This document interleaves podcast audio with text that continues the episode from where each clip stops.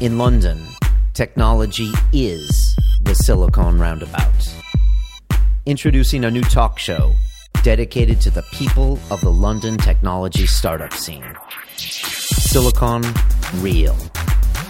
Each week, interviewing entrepreneurs, venture capitalists, financial technology, accelerators, and incubators in an exciting three person format. Learn about the people behind the innovation. Locally filmed, locally sourced. Silicon Real. It's about the people. Okay, let's do this. This is Silicon Real, the weekly talk show dedicated to the people of the London technology startup scene. I am Brian Rose. I also host London Real, which is a, a, similar setup. We all sit around this table. We get three people. We try to figure some things out. We've had people like Tim Ferriss from the Four Hour Everything. Uh, we've had uh, Max Keiser from Russia Today, literally yelling about Bitcoin uh, into your microphone. Uh, we had uh, George Galloway here, who uh, charmed the pants off of me. So if you want to check that out, please do. But we're here today to talk about tech. Uh, my co-host uh, switched at the last minute and is Mr. Colin Pyle. Uh, who is a uh, entrepreneur here in London who raced over to sit in for Mr. Bryce Keane. Uh, Colin, you're, you're, doing online language schools. You got coffee pods from Cuckoo Cafe. What's going on? Yeah, busy, busy, busy, busy. So I'm off to uh, off to Italy and Germany again to nail this down. Um, supply chain is difficult. It's not easy, but we're we're getting there, and uh, the coffee's tasting great. So excited to let it go to the public soon. Good. That's soon. why you get paid the big bucks to do this operational yeah, stuff. I don't know about big bucks, but all right, big equity. Big equity. All right, that's good. You know, before we get to our guests, I just wanted to thank uh, TaskRabbit. Um, they are the uh, outsourcing uh, company that uh, allows you to kind of uh, get other people to do jobs such as household tasks and other skilled labor. They're actually doing a lot of work for us on Silicon Real. They're really good. Is it Bonnie? Bonnie. Killing Bonnie's killing it. Okay. Um, and killing it in a good way. In a good way. Yeah. okay. Some people. we had about three weeks ago. We had a guest, Lauren Sherman. She's the head of community for TaskRabbit. They just got to London a few months ago, and uh, we wish them all the best. It's a great idea. It's a great concept, and they're really serious about implementing it. Saving so, me, saving us lots of time. Yeah, they are. And if you want to check that out, you can get 25 pounds free. Just use the code REAL25. Literally, that you can get someone to, to clean your house or do your plumbing or fix your URL for you on like GoDaddy. Is what there you had go. to do. That's right? what I had to do one time. Yeah. Yeah. So it's all good. So thanks to them. Um, let's get going with the show. Our guest today is Divinia Knowles, who is the COO and CFO of Mind Candy which is a uh, British entertainment company uh, formed in 2004 by Michael Acton Smith. It's based right here in Shoreditch. So you're, you're a homegirl. Uh, you guys are responsible for Moshi Monsters, which is a, a virtual world where uh, 80 million children socialize and play games. That's crazy. That's bananas. That's bananas. um, uh, last year, I believe Moshi Monsters became the most licensed property in the UK. Uh, welcome to Silicon Real. Thanks so much for being here. Thank you very much for having me. It's uh, it's a real honor, and, and you guys, you know, you guys are always mentioned as a company by all the startups around here as someone yeah. that like they can grow up and be like one day. I mean, I don't know if you know that, but you guys really inspire like a lot of people in the community. Well, I think that's amazing. Yeah, it's an amazing, uh, amazing place to be. I think, and uh, yeah, I'm honoured. You know, I was uh, I had one of my most embarrassing moments on London Real when Bryce Keane was here and he was representing the whole area and he, he mentioned or maybe it was a maybe it was a Silicon Real in the beginning and he mentioned yeah. Moshi monsters and this is what I say and I'm so embarrassed to say I said what is a Moshi monster? Oh, and like yeah, and like oh. and I was bad too because because we were like oh, we're going to the Drinkabout and I'm like tell us about the Drinkabout he's like Michael Acton Smith sort of helped him out started I'm like, Michael Acton, sorry. You know what I mean? I didn't know. I, I was. Uh, Gosh, I was, you hadn't even heard of Michael. Wow. Yeah, I hadn't. I'm really sorry, Michael, if you're listening. I have definitely heard of you now and Moshi Monsters. So. We were we were real newbies back in the day, but yeah. you know now we kind of know. I was just wondering. I mean, you've been at the company since 06. Is that about right? That's right. Yeah. So you were there when the monsters were created. Yes. And I was just wondering if you could remember back to you know the day when people started talking about this concept, mm-hmm. and and did people or you kind of know this this had legs from the beginning? Because you know it's it's pretty out there. I know. I, it's an interesting one because I do remember when Michael first was kind of sketching in coffee shops and he had ideas for characters and he'd been around to a lot of trade shows with his other company, Firebox. Really loved virtual pets, uh, really interested in kind of kids and gaming and all of that sort of stuff. And he had, had this amazing idea for a social network for kids. And uh, we were doing Perplex City at the time, and it wasn't going very well. And we kind of knew that we had to do something quite drastic to kind of make the company successful going forward. And I just remember seeing the early sketches and just thinking that it was so charming and so wonderful. And it'd be amazing to do something with kids as well, because it's kind of worthy, something nice about that. Um, yeah, I just thought it was really, really amazing. Uh, I thought social network for kids, kids are really underserved. Uh, a lot of time they're dumbed down as well. Um, kids love to socialise. But everything about it was good, and the characters were just special. And uh, yeah, I had a really good sense that it'd be amazing.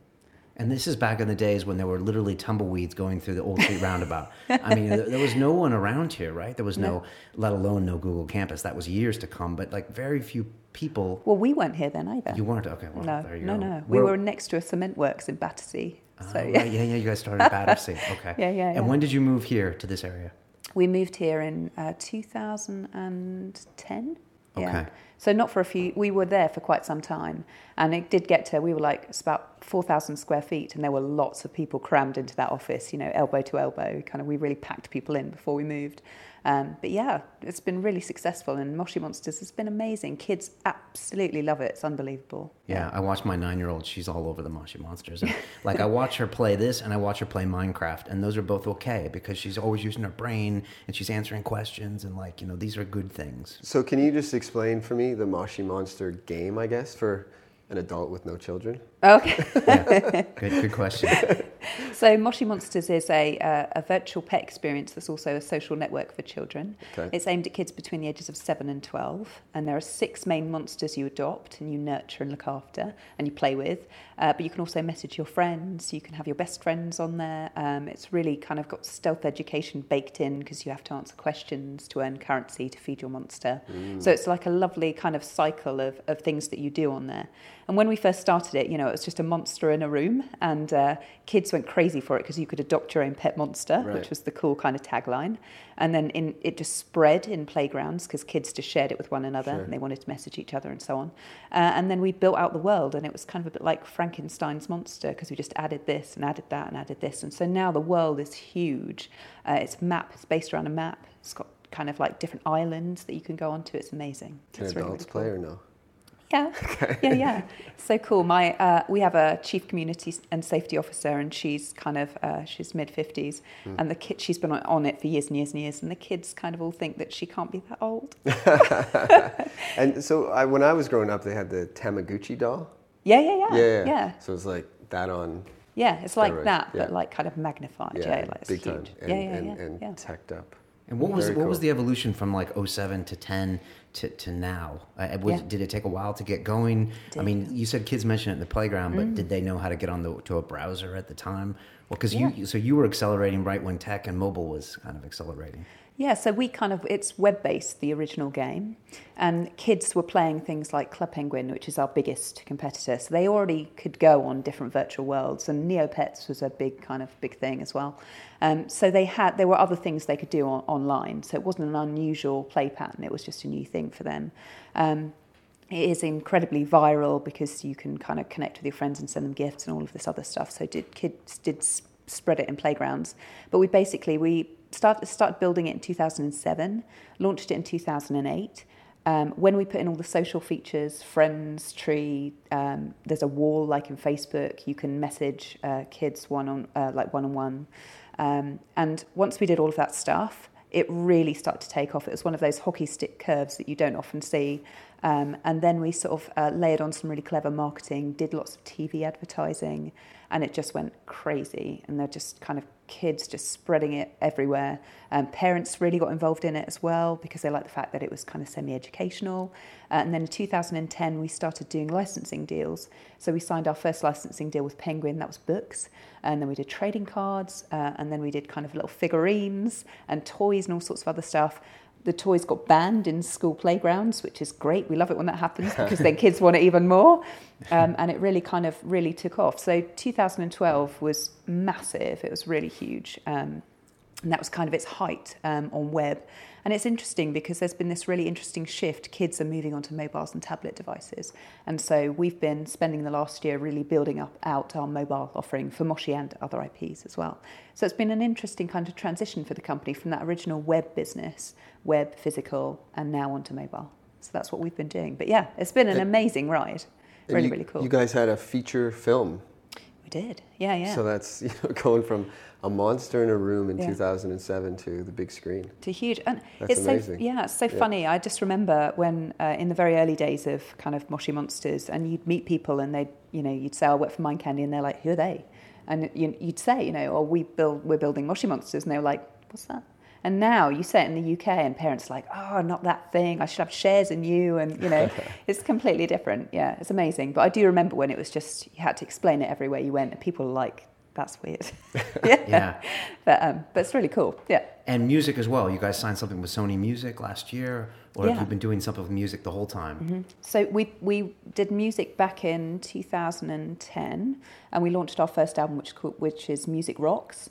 Um, it has 13 tracks on it, which are also music videos that you can watch on YouTube, and it, the YouTube videos have millions and millions of views. But the album, um, it went to number four. It beat Madonna. I mean, that's pretty cool, right? Very Yeah. cool. Wow. And do adults listen to this too?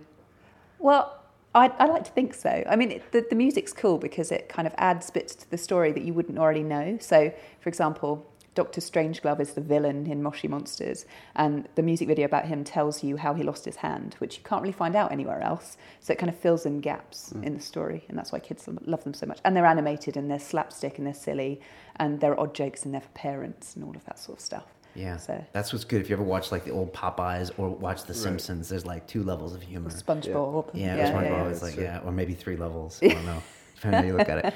You know, this is episode 31 or 32 on Silicon Real, and I think you're the very first entertainment company that we've had on. Mm-hmm. Yeah. You know, we've had all the, the not the usual suspects, but all the tech startups that want to, you know, um, outsource all this unusable inventory, Y-Plan, Hailo, that kind of thing. We've had the people that want to create new tech products, you know, um, Pixel Pin, that kind of thing. But we really haven't had anyone whose main job is to entertain. And it just must be strange because you guys started from so small and you created these products. I mean, you guys are competing against the big entertainment companies in Hollywood. Yeah. And like, what makes you guys think you can do that? Or is that part of the innovator's dilemma that you guys do it better? Uh, it's an interesting one. I think uh, IP is fascinating because it's hard to do. And there aren't that many companies, I think, that can create really interesting IP from scratch. So it's not like it's, it's kind of a defensible idea because it's not going to be hundreds of companies that try and get, enter that space. You have to have a certain DNA to do that. Um, we are going up against the big companies, but the interesting thing about the bigger companies is that they struggle with digital. Even Disney, their, dig- their digital side is not great.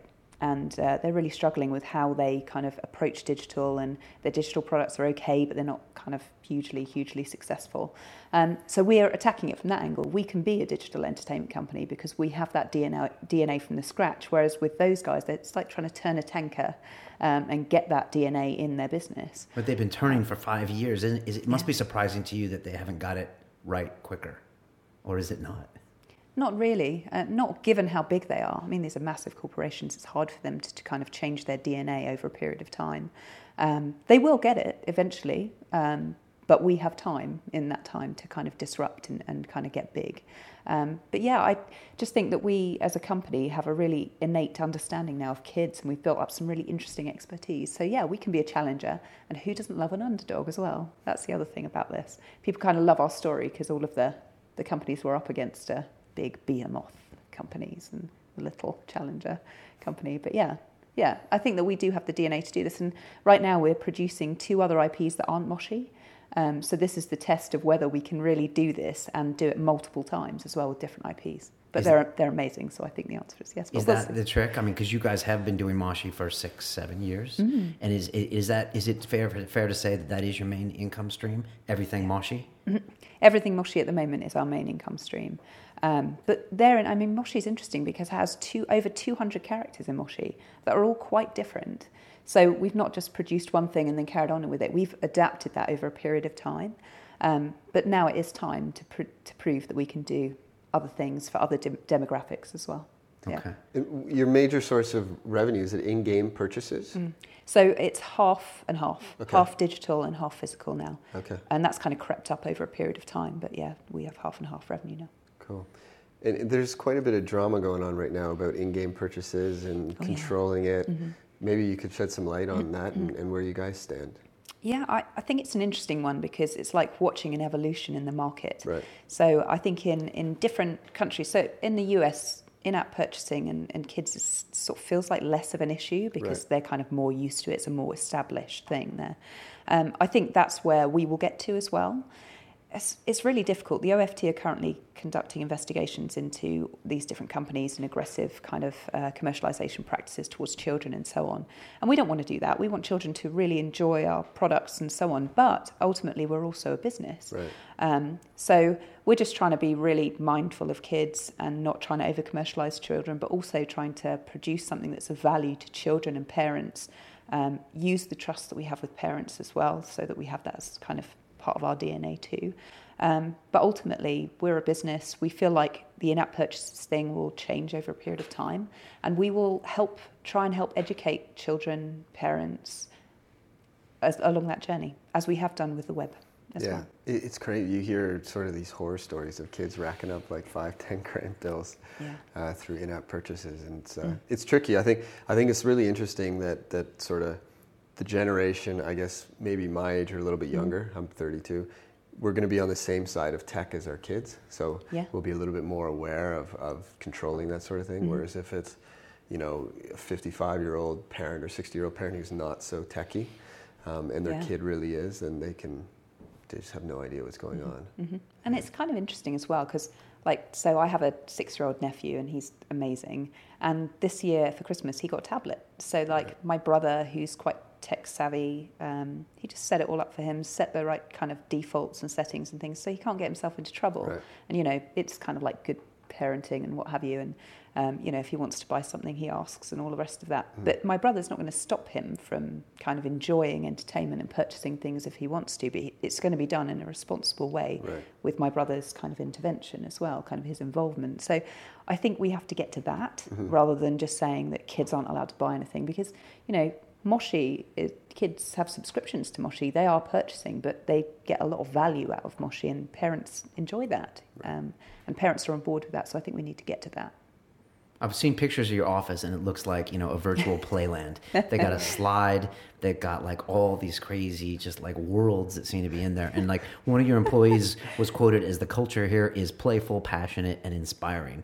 And you've got over 200 employees or pushing 200? Just under, Just just, under. under 200, yeah. And you know, you're in the entertainment sphere, which is completely different than Mm-hmm. most companies around here. You need creative people. Absolutely. If you don't create, then you guys you Yeah. guys won't win in the long run. How do you. Is I guess this is a conscious thing that, that you and Michael promote inside Mm-hmm. the company and how important is that and how do you keep that going? Yeah, oh, it's huge. Uh, one of the main things we want our employees to be creative and passionate and playful and really enjoy um, coming to work every day, enjoy their environment, feel like they can create there. Um, and so, yeah, so it, it is like a kids' playground when you go in there. It's also partially because we conduct kids' tours and kids come in and use a test, and we really want them to feel like they're inside our kind of creative world and they're inside Moshi. Um, but yeah, for our staff, we, we try and be playful. We encourage them to have kind of creative time, good ideas. They get on the slide. We have kind of staff lunches. We get people together. Um, we we kind of promote by having kind of after work clubs and all of that sort of thing, and really try and give them an uh, an environment like no other, so they can continue to enjoy themselves there. Because I feel like that's inspirational at the end of the day. They'll feel inspired to do more, be more creative, and actually, you know, it can't the ideas that we have internally can't all come from one person. Um, we're creating a boys ip at the moment which is just beautiful. It's amazing. And it was the idea came from a guy internally who's uh, one of our art directors uh, and he has kids and he just from playing with his kids he kind of came up with this amazing idea for an ip and it's just incredible and we, we want that we want to actively encourage that so it's all part of the same thing really encouraging ideas and creativity it's hard to do though Yeah, it must be tricky. It must be tricky just to keep people excited to come to work every day. I mean, it's, Yeah. it's hard to do. Most companies fail at that. Do you fear as you guys get bigger that Yeah. it's going to be more and more difficult um, to sort of fall over that Yeah. that corporate cliff of sort of grayness? Yeah, I think I think it's tough. Any growing business is going to find it really hard to Mm. keep that going. Uh, I feel like we have a really good foundation because it is kind of our values are all around being creative and playful and passionate and so on. So we have a kind of good start and a good foundation. But I think we have to be mindful of it as we go on and really kind of keep an eye on it and make sure that we develop that as we go. Um, but yeah, more slides, uh, more bean bags, um, get ins- getting inspirational people into talk. We have MoshiCon every year, which is like a, a, a, yearly conference where everyone gets together kind of somewhere else.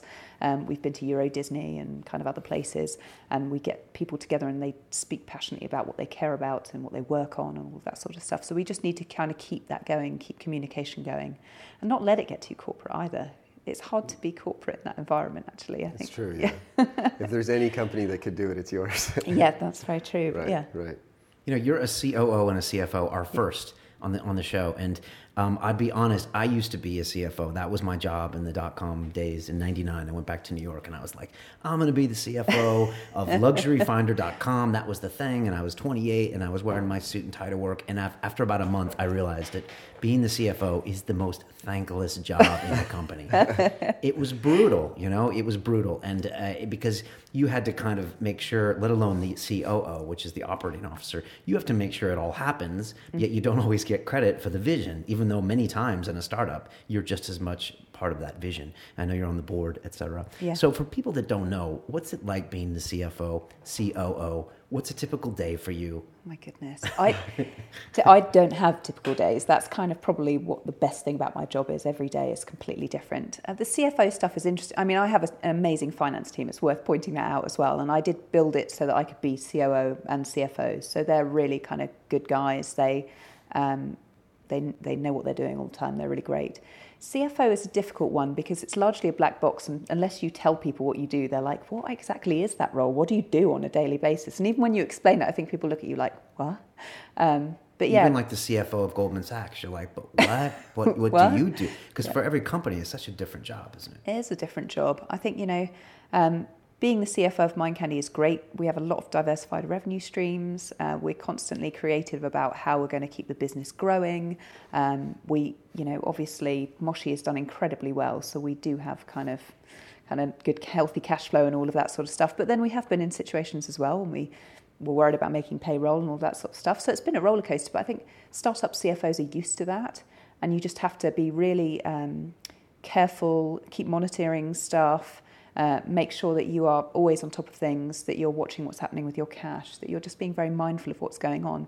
And even in, you know, as creative, creative as the company is, we have to make sure we have budgets and we have to make sure that we have people who are responsible for revenue targets and all of that sort of stuff.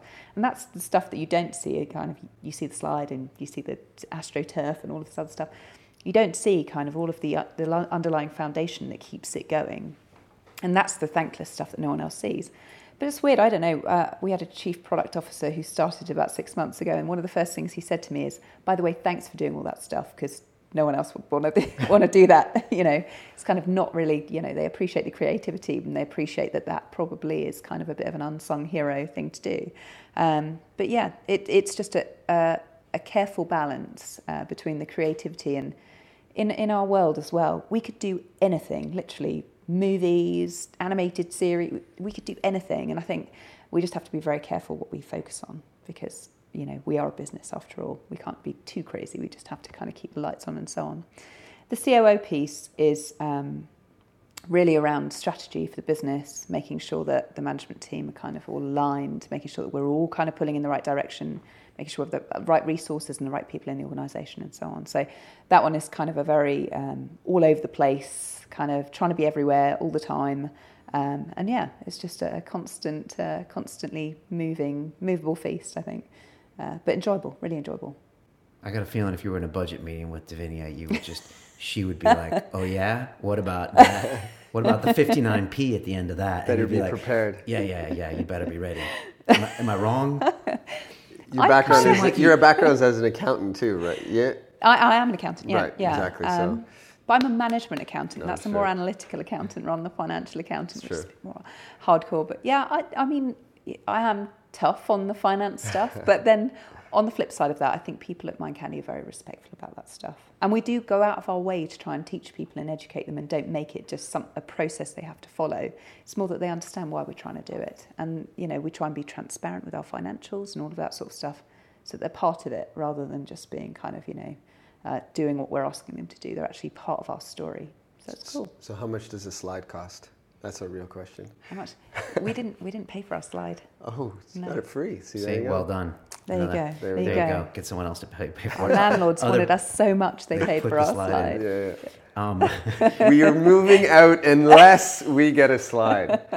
See, I need to. That's, that's a That's good what. So your, your job isn't simply just to reel in the creatives and be like, okay, hold on a second, this is going to cost you know this, and I mean, is it per, part of the? I have yin those and the yang? moments. You have those Moments. I have okay. those moments of like, hang on a second.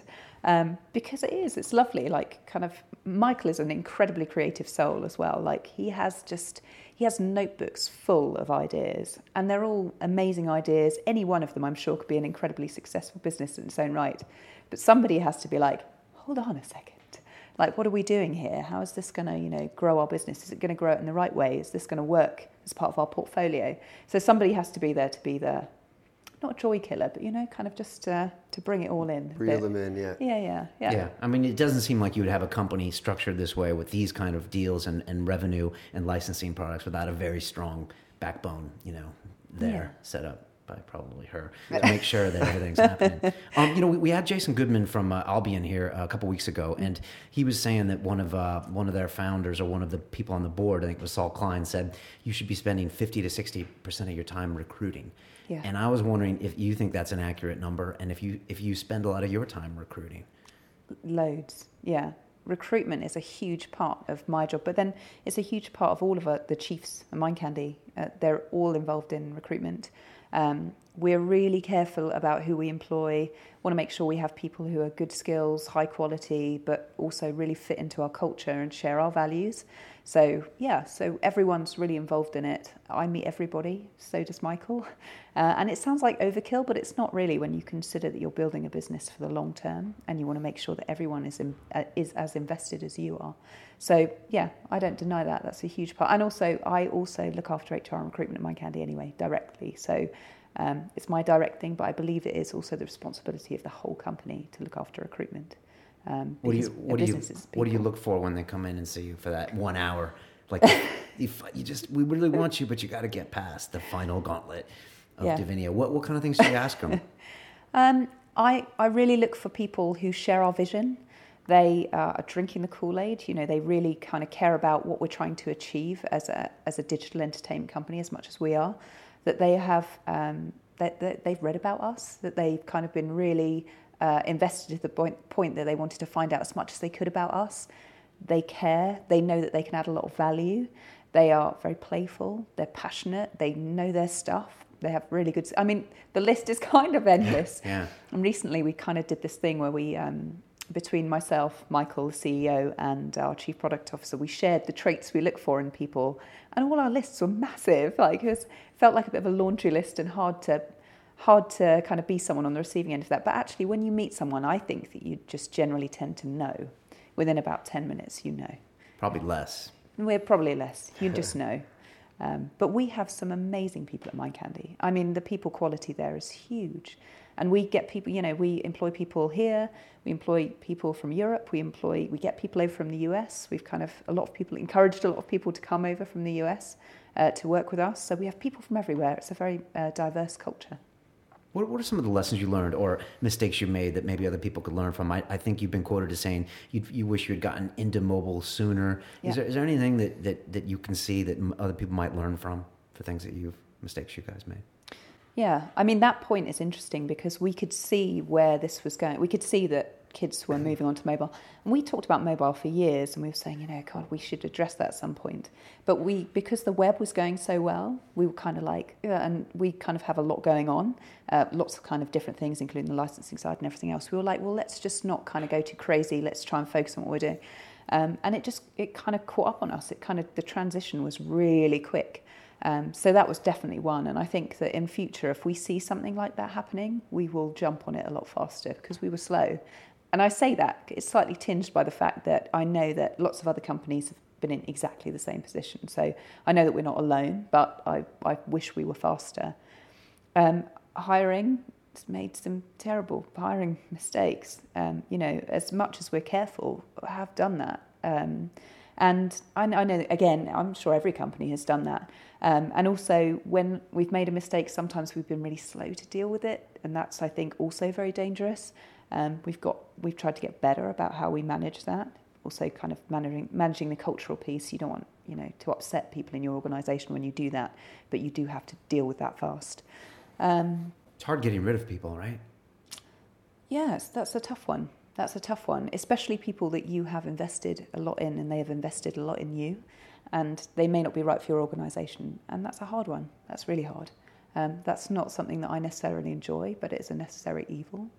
Um, you know, we've done some deals in the past that have gone south, but I'm sure, again, I'm sure lots of other companies can say the same. And um, we've learned a lot from doing those deals and what it's like to have really trusted partners and build really great relationships with other companies and all of that sort of thing. So, lots of lessons. But I feel like building businesses is essentially about making a lot of mistakes and then just learning from them and making sure you don't make them twice. Um, Amen to that. Amen. how much of your market is in the US? Uh, not not as much as we'd like. It's interesting because um, from a web perspective, we kind of almost have the same amount of users in the UK as we do in the US, but that's more of a drop in the ocean there because the market's so huge. Um, so we're really we're targeting the US this year, and we really think that the mobile titles we've created will help to unlock the US for us, uh, and that will be massive when we do that. So Moshi, some kids know Moshi there. It's really mixed. Um, it, had, it, didn't take off quite in the same way as the UK did, um, but we think with mobile we can probably crack that. Um, and with other IPs as well, targeting different demographics and so on. How about Asia? Are you in Asia at all? Uh, we're not at the moment, uh, but again, mobile because it's easy localization, yeah. that will also unlock other markets. The fascinating thing about Moshi, which kind of is huge from an opportunity perspective, is that it was only ever in English. Yeah. So it was huge in English speaking markets, UK, um, Canada, Australia, New Zealand, Ireland, etc. But it was never localized. So there are all these kids in the world who don't even know that it exists, mm. uh, and soon they will, which will be nice.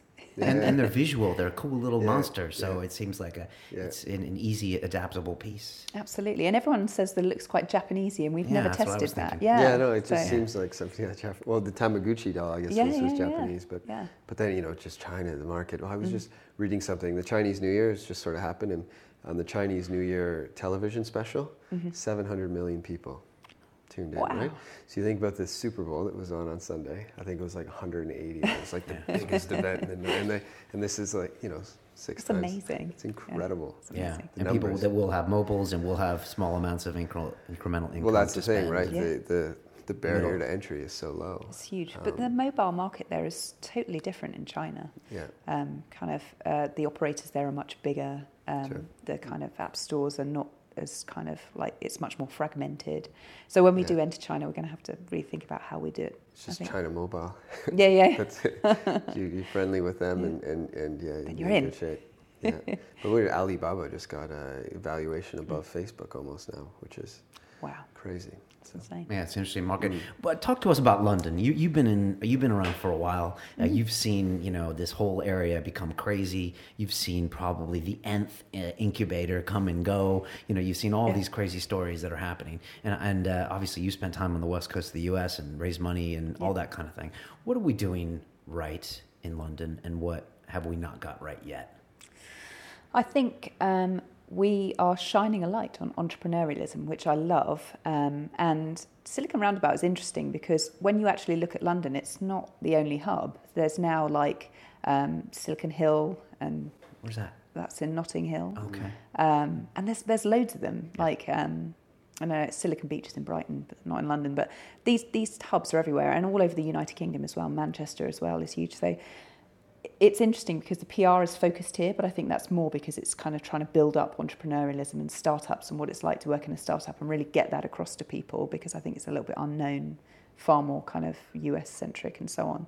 So I, I love kind of all of that sort of stuff. I think as well the incubator thing is good. You know, we've created a lot of incubators that kind of are getting startups going and giving them a lot of support. And VCs are getting more involved with those incubators. So from very early kind of stage, there are advisors that can help people. I still think there's a funding gap. There's like a early stage funding gap that we somehow need to to kind of get across. Um, angel, Series A, both. Somewhere between Angel and Series okay. A, actually. Uh, I feel like there there is a, that is problematic for for startups. Um, I think that uh, so we're encouraging startups, which is great, but there does need to there needs to be more infrastructure and so on. That piece is good. Um, yeah, I, I think it's an interesting ecosystem for startups now. And actually, lots of the startups, when we first came to Silicon Roundabout, and we were one of the sort of bigger ones, now some of the smaller ones are really starting to grow. So it's becoming really interesting that lots of the smaller startups are now becoming bigger startups. We've got a lot more hope of there being some form of kind of London IPO or something exciting because there are lots of different companies taking shape. Yeah. Is that something you would ever consider, the IPO, asking straight to the CFO? Oh, we we have so much going on at the moment, and we have so many things that we want to do. We want to be truly global. We want to have more than one IP. Um, we want to really get onto mobile. We've got so much work to do that that is kind of a it's it's a dream in the future, but it's kind of distant. So we don't have any formal plans or anything. We're just kind of going to keep building our business and see what happens.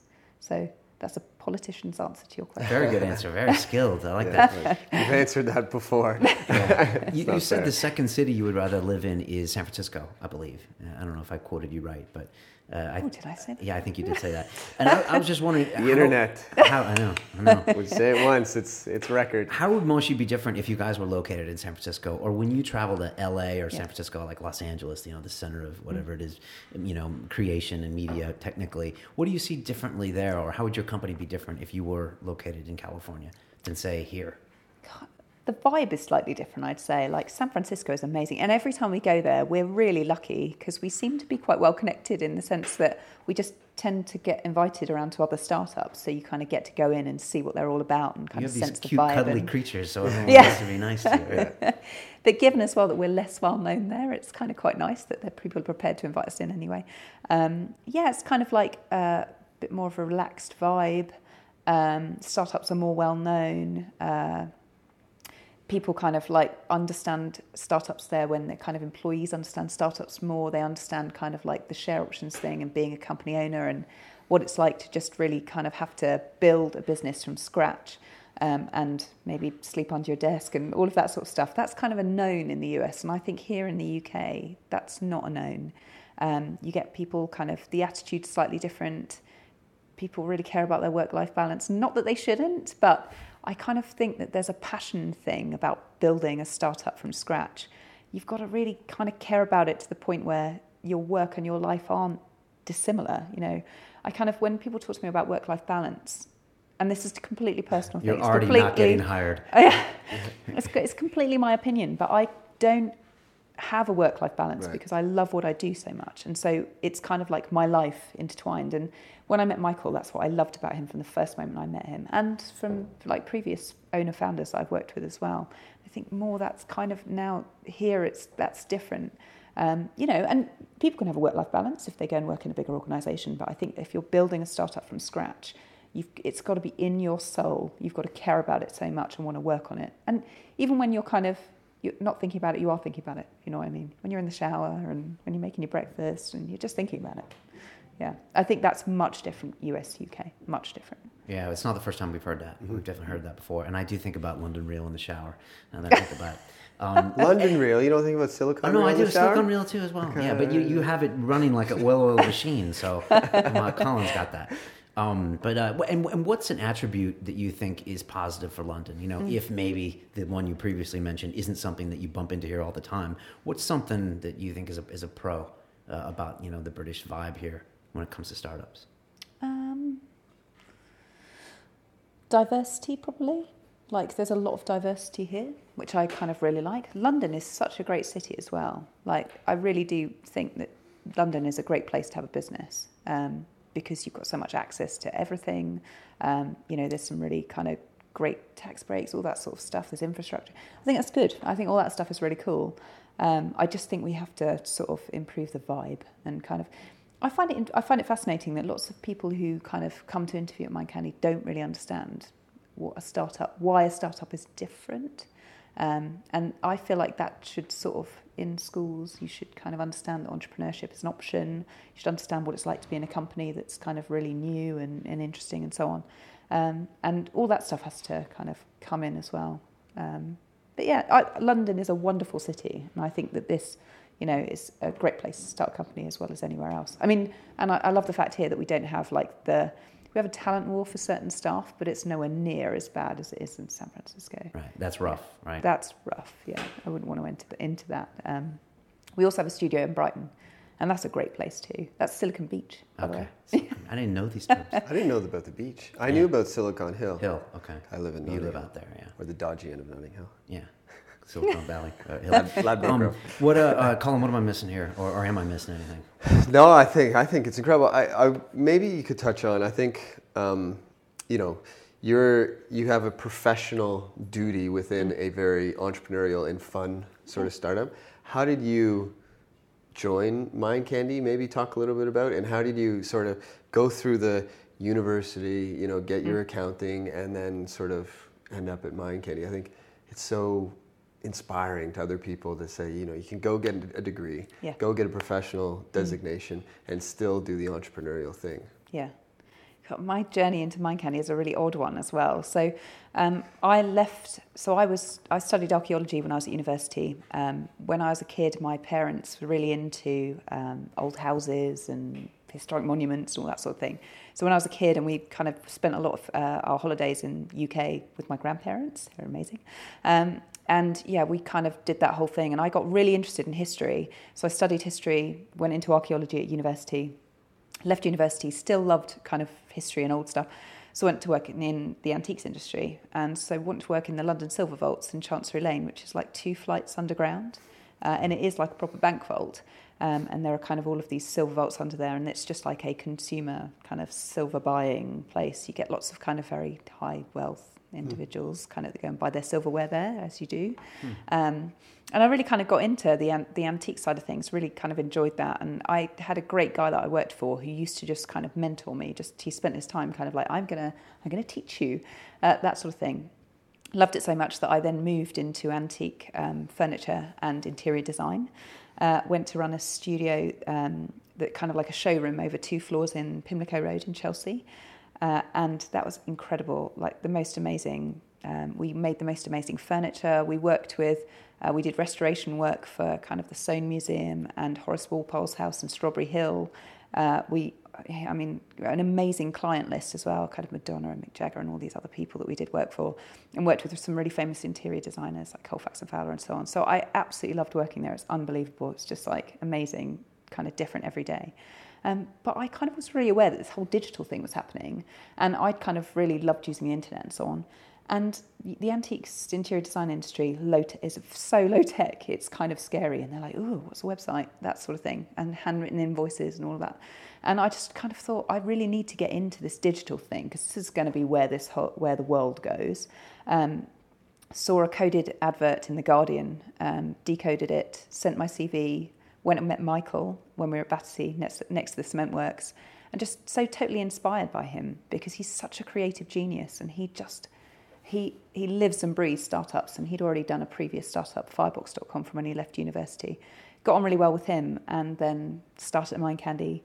I resigned after two days because i kind of felt like it wasn't really for me. Couldn't really understand why. And this is the thing i was never taught about entrepreneurship or startups or i didn't really know that was an option uh, i was kind of like you go into a bank or you know you go into kind of a big career sort of thing um, so it was kind of a really weird environment for me and i didn't really understand it and Michael was horrified that I left after two days because kind of we'd really got on and so on. And he was like, "You can't leave." So we met up in a pub, and he convinced me to come back. So it was the two of you at Mind Candy, or there were other people as well? I joined when it was about fifteen people. Okay, so and you were hired as a CFO or COO or different? different? studio manager Okay, at the time. and then two days later, you're like, "I'm not coming back." No. you just you just left, or did you tell anyone? I decided not to go back, and I rang the then COO and just was really cross. I was like, "This is not what I signed up for." I was, I was quite cross. Okay, and why did why did you go? Too many hours, too much craziness going on. Uh, kind of walked in, uh, like they, they kind of there was a desk, no computer, and I was like, okay, this is my, my desk. Um, there was a pile of papers that was the accounts, and they were like, there you go. Oh god, and uh, and just kind of chaos. Bit of an odd culture as well um, in the early days of Mind Candy. Um, very technically focused because there were a lot of develop, you know kind of developers and so on. Um, you'd be sitting next to somebody, they'd Skype you instead of talking to you, and a very strange. And I'd come from a really customer facing uh, environment where you just talk to people all the time and crazy. Um, yeah, but Michael, kind of him being him, he had a lot of faith in me, um, which was interesting because I was so new. Um, he was like, you know, let's kind of build the culture together and let's really get this thing going. and this was Perplex City as well, which I didn't didn't understand as a. I kind of got it and thought it was a really interesting idea, but it wasn't something that I would want to play as a kind of game. Um, so when we switched onto Moshi, I was much happier because I was just, you know, I was like, I would play that. I'm a big kid. I would play that. Um, so yeah, so did that during my time kind of uh, as studio manager doing the accounts, I was also Michael's EA for a time, which was fun. Um, uh, I did my accounting qualification whilst I was doing all this stuff as well at MindCandy because I really wanted to kind of continue to be the financial person, but felt a duty to the company that I'd be qualified. Um, and did a, a part-time HR qualification during that time because I took on the HR stuff. I used to do the legal stuff as well during that time. Um, I was involved in product, kind of giving product. I mean, I was kind of like involved in all of it, um, just trying to build the bits that kind of Michael was kind of one flavour and I was the other, the other side of that. And that was it, and just absolutely loved it from 15 all the way kind of to where we are today. Have really loved building it. It's been amazing. Um, and if I, God forbid, when this all kind of ends um, uh, in a positive way, uh, I will go into another startup again. I'd do it again. Just love it so much. Wow, that's a great story. In that's fi- and uh, in uh, in five years from now, where where will Moshi be? Like, mm-hmm. what what will we be seeing? Where will we see it? Will there be Moshi cars or what's the evolution? Self-driving cars by Moshi. Moshi, yeah. um, it will be an evergreen brand, much like um, the Disney brands. You know, the brands you've seen for tens of years. Um, it will be, uh, it will still be very much front of mind. There'll be lots of Moshi content. It will be on mobiles, tablet devices. There'll still be physical product. Um, there'll be kind of more animated content as well. I think there'll still be music. It'll still be a massive entertainment franchise. It will just be reinvented as devices change. Um, as kind of the story evolves, it will continue evolving, and we will keep it as an evergreen brand because it's kind of the jewel in our crown and really um, I also think there's a generational element to Moshi that will be really interesting. You know, as the people who grew up with it, you know, that's five years ago. A lot of them are kind of entering their, going to enter their 20s. Uh, as they get a bit older, they can pass it on to their kids and it will become a generational brand as well, which I think will be fascinating. And Mind Candy then will have other brands that it started that are just amazing. We have a boy brand we're creating at the moment, which I mentioned, which is going to be amazing. Um, we're developing a communication platform which is also IP based, and that's an amazing IP as well. So we'll be kind of a, a we'll have multiple brands in our portfolio, um, and we'll just keep going and keep providing really amazing entertainment.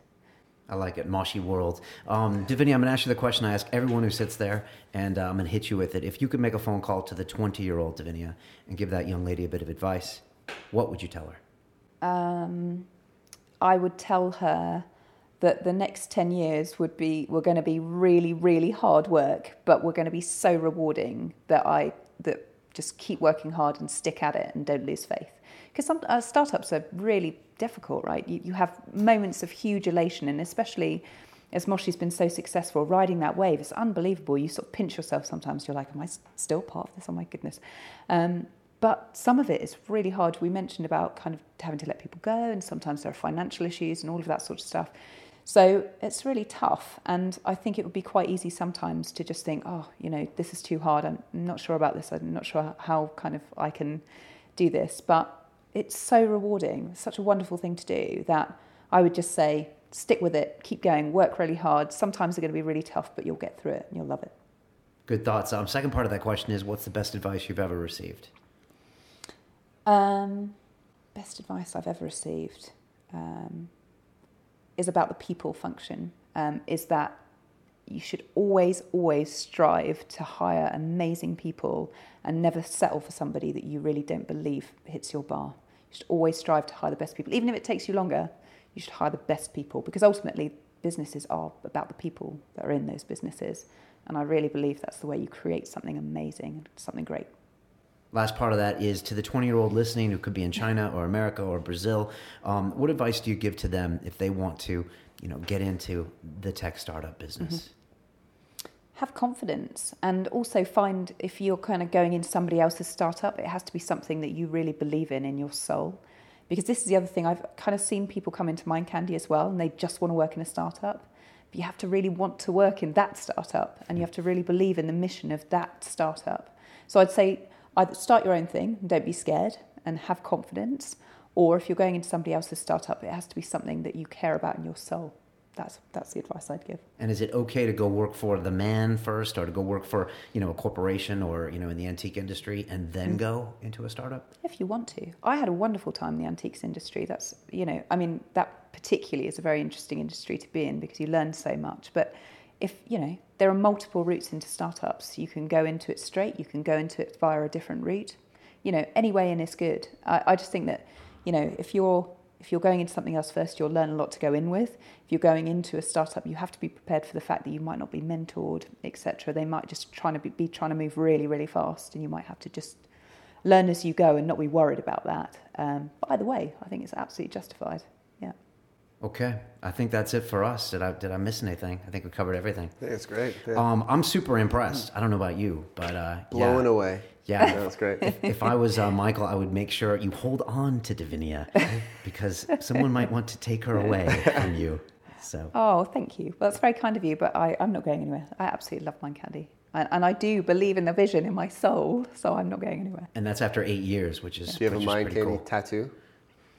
No. But it, not to say that. that, it won't, not to say that it won't happen. Okay, okay. That's fantastic. How do people get a hold of you? Um, I am Divinia Knowles on Twitter. Okay. That's probably the easiest way. So DM me. Okay. And if they want to come work for Mind Candy, you guys are hiring. You're always hiring. We're always hiring and we always look for exceptional people. So contact me or um, email recruitment at mindcandy.com uh, or just, you know, we're in Bonhill Street. You could come by if you wanted, if you felt like it. But yeah, just hit us up. Uh, we have great opportunities in Mind Candy. I'm going to come by and use the slide. Oh, do some point. we I would do? like to use the slide. Yeah, lawyers, Yeah. accountants, they've all been down the Really? slide. It's yeah, it's not limited to, to kids. It's everybody. Okay. And if, if I want to play Moshi Monsters, what's the best way? Go on to uh, you know the iTunes Store or Google app, or how do people find So and you play? can go on the web and it's moshimonsters.com, uh, or you can download Moshi Village, which is our newest app in the App Store, which is just so beautiful and amazing. Um, and over 10,000 kids have reviewed it. They all give it 4.5 and above. It's amazing. So yeah, either way, go either way. You know, you stole our tagline there at Silicon Real. We say it's about the people. You know, you just said that's what Moshi's about, and it's really true. It's just, it's, uh, it's so nice to have you come in here and just see your passion kind of bubble out of you. You know, when it comes to this company, because that's what this stuff is all about: having all that crazy passion, you know, and skills on top of it. So, thanks for coming in and representing Thank the you very community. much. Um, it was big. Um, if you're listening to us on iTunes, you can catch us in our beautiful faces on YouTube channel Silicon Real. Um, please uh, subscribe and uh, follow us on Twitter at Silicon Real. Yep. Um, thanks to the Task TaskRabbiters. Check them out with the code Real25. Um, anything else going on? No, we're you know we're doing great, and uh, a few people have reached out to us to help out. So keep them coming. Uh, again, we're we're doing this for you guys, and, and the more people that help, the better it's going to be. So Great. And yeah, if you uh, have ideas of who else should be on the show, then please uh, tweet them to us. And uh, we're going to keep doing this. We've been picked up on our third season now There by we go. YouTube. And uh, yeah, we're going to keep doing this every week and uh, just, yeah, giving you the people of the scene. So, uh, Divinia, thanks so much for being here and uh, all the best. Thank you very much. It's been an absolute pleasure. Cool. All right. Take care. Datch means date catch. date, Catch. Okay. Catch a date. Catch a date. It all clicked and was like, oh, I need to make an app for women. Um, and that was kind of how it all started. You don't necessarily have to change the way a news site is designed to think about female interaction, but I think there are some places where gender is really important. And I think looking at different spaces where actually building a product around how women interact, think, and behave, the kind of triggers they see, how they behave online, is a really interesting space.